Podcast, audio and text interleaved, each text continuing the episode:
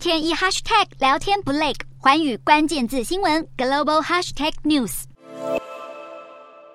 世界卫生组织指出，这一波猴痘疫情在欧洲及北美洲已经发现超过两百多起的疑似或确诊病例。面对猴痘疫情，西班牙卫生部二十六号表示，欧盟将会向成员国提供猴痘疫苗。法国卫生部呼吁民众保持冷静，指出猴痘病毒通常对患者影响并不严重。为了快速掌握猴痘病毒的传播状况，瑞士罗氏大药厂表示，已经研发出三款检测猴痘的快筛试剂。中国的华大基因表示，该公司的猴痘病毒核酸检测试剂盒。可以检验出样本中低浓度病毒。另外，中国的达安基因表示，他们的猴痘病毒核酸检测试剂盒已经获得欧盟认证，可以在欧洲市场销售。